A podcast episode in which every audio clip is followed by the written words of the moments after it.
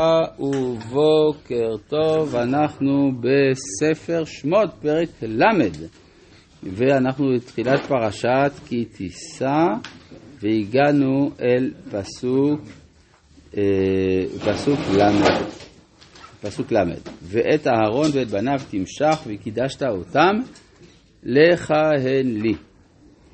זאת אומרת שמלבד אה, משיכת המשכן, יש משיכת הכהנים. הם כמו כלים של המקדש, הם בטלים אל המקדש. ואל בני ישראל תדבר לאמור, שמן משחת קודש יהיה זה לי לדורותיכם. כלומר, לא שצריך לעשות לדורותיכם, אלא זה יישאר לעולמים. על בשר אדם לא ייסח, ומתכונתו לא תעשו כמוהו, קודש הוא, קודש יהיה לכם. איש אשר ירקח כמוהו ואשר ייתן ממנו על זר ונכרת מעמיו.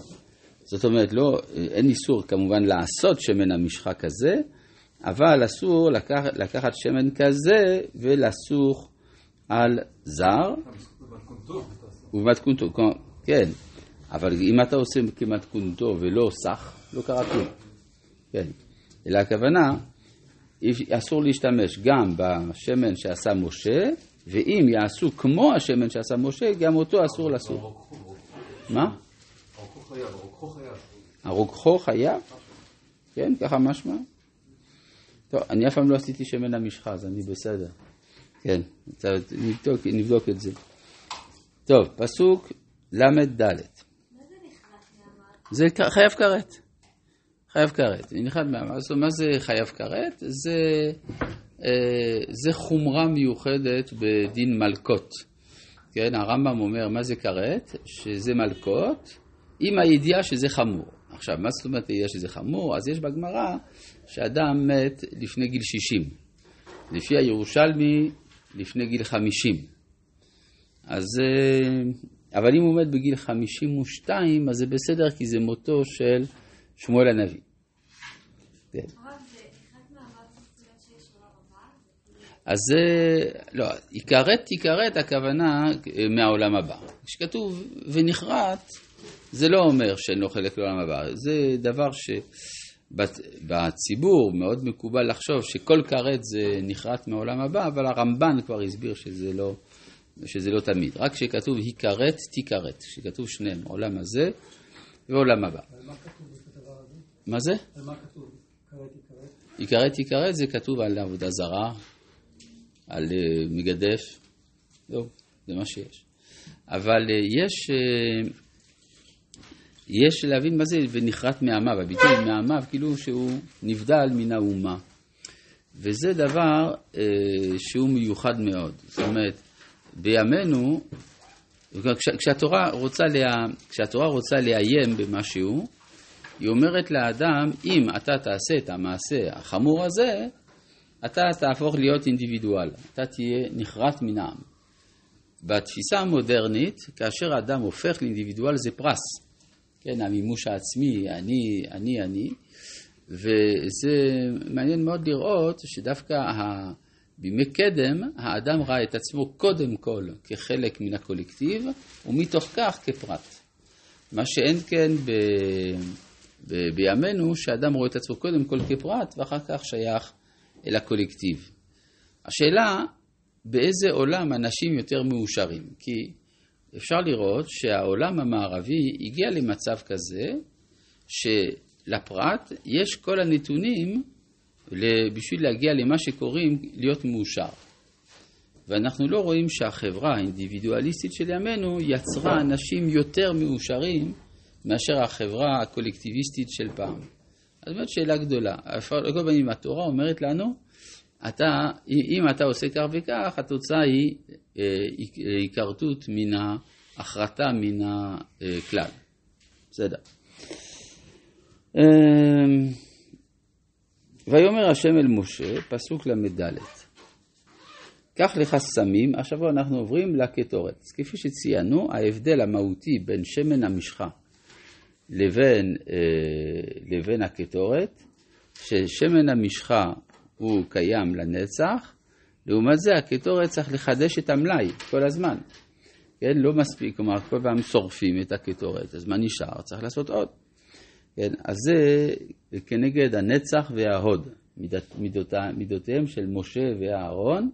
מידת הנצח זה שייך למשה, ולכן זה שמן המשחה. ההוד זה היופי, הנוי, האסתטיקה, אבל זה דבר שצריך לחדש אותו תמיד, וזה שייך אל תורת אהרון. ויאמר השם אל משה, קח לך סמים. נתן, מה? אה? לא הבנתי כלום. למה בכהונה, זה נצח, זה הולך לבניו, שמשה שהוא נצח, זה לא... אה, זהו, זו באמת שאלה יפה.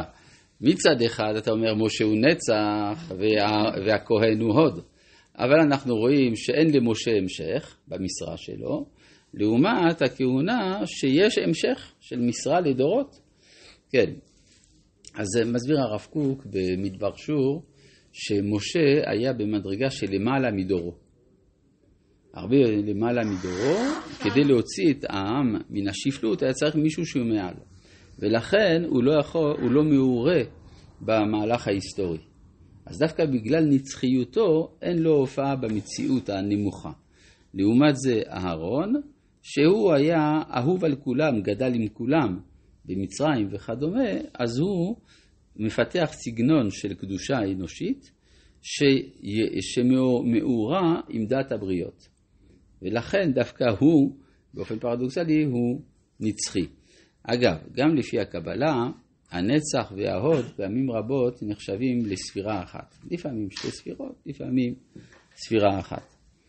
נצח שבהוד והוד שבנצח, הכל מתחבר. ויאמר השם אל משה, קח לך סמים, נטף ושכלת וחלבנה, סמים ולבונה זכה, בד בבד יהיה. אז כמה זה יוצא לנו? נטף ושכלת וחלבנה ולבונה, אז זה ארבעה.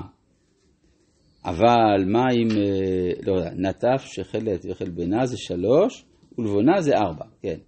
עכשיו, מה אם אה, קח לך סמים, ועוד פעם סמים.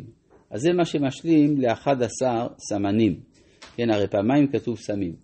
אז יש uh, הסמים הראשונים והסמים האחרונים, סך הכל יוצא uh, תשעה, יוצא אחד עשר סמני הקטורת, בד בבד יהיה. עכשיו השאלה היא, למה צריך אחד עשר סמנים? הרי כל דבר חשוב הוא אצלנו בעשרה או בשבעה, אבל אחד עשר זה לא נשמע רגיל, כן?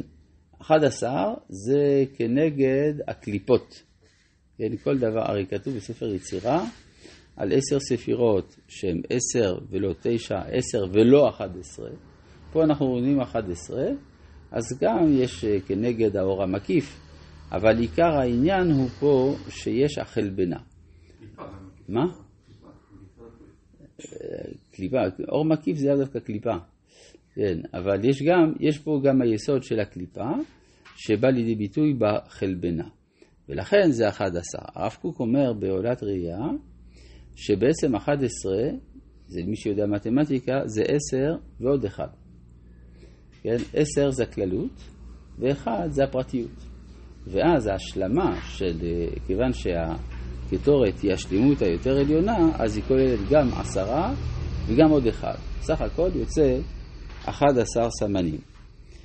אה, עכשיו, יש בעיה עם הזיהוי של כל אחד ואחד מן המרכיבים, מה זה הצורי, מה זה, ה...